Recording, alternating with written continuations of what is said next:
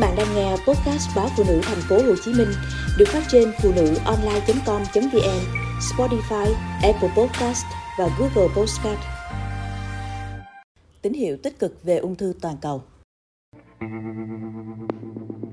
Báo cáo tiến độ ung thư AACR 2022 công bố hồi tháng 9 cho hay, việc mọi người giảm hút thuốc lá và sự phát triển của kỹ thuật phát hiện, điều trị ung thư sớm đã góp phần tạo nên sự thay đổi theo hướng tích cực.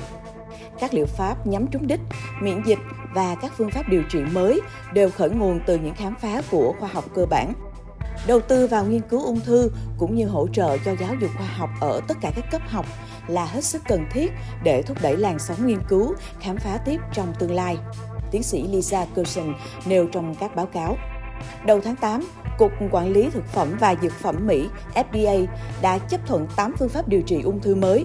Cơ quan này cũng mở rộng việc sử dụng 10 loại thuốc đã được phê duyệt trước đó nhằm điều trị các loại ung thư mới và chấp thuận hai loại vật tư sử dụng trong chẩn đoán hình ảnh.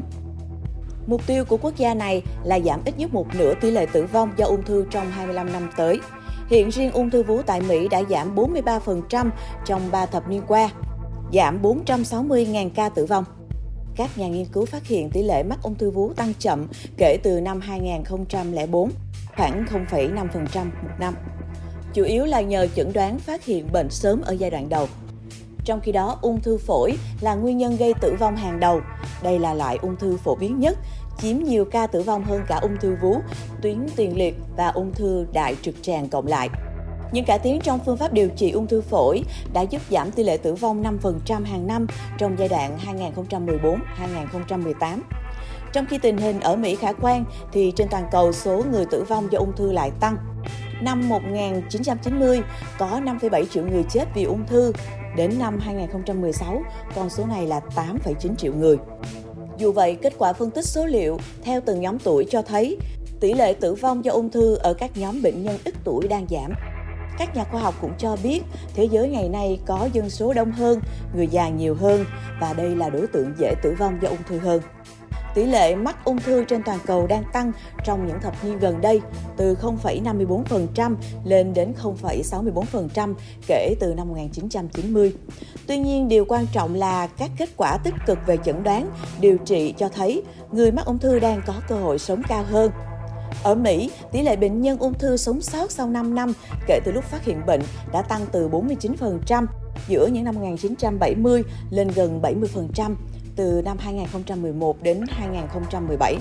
Bệnh nhân ung thư tuyến tiền liệt có khả năng sống sót sau 5 năm gần 99%. Ung thư tuyến tỵ từ 2,5% tăng lên 8,2%. Tại Úc, ung thư là nguyên nhân chính gây ra bệnh tật và tử vong. Năm 2021, ước tính có khoảng 151.000 người được chẩn đoán mắc ung thư và 49.000 người tử vong. Tín hiệu vui là khả năng sống sót của các bệnh nhân ung thư nói chung đã được cải thiện, với 70% số người sống sót ít nhất 5 năm sau khi chẩn đoán mắc ung thư. 30 năm trước, tỷ lệ này là 51%. Tỷ lệ mắc ung thư chẩn đoán theo độ tuổi ước tính đã giảm từ mức cao nhất là 508 ca trên 100.000 người từ hồi năm 2008 xuống còn 486 ca trên 100.000 người vào năm 2021. Kết quả này là nhờ tỷ lệ mắc ung thư tuyến tiền liệt giảm mạnh. Điều này có thể liên quan đến những thay đổi trong hướng dẫn chẩn đoán. Nếu lại trừ ung thư tuyến tiền liệt, thì tỷ lệ mắc ung thư các loại ở nam giới tương đối ổn định trong 20 năm qua. Mặt khác, tỷ lệ mắc ung thư các loại ở phụ nữ đã tăng từ 404 lên 441 ca trên 100.000 người. Kết quả này liên quan đến tình trạng phụ nữ hút thuốc lá tăng trong thời gian qua. Tóm lại, trên toàn cầu có hai yếu tố quan trọng góp phần cải thiện khả năng sống sau 5 năm mắc ung thư là phát hiện sớm hơn và cải tiến trong phương pháp điều trị chăm sóc.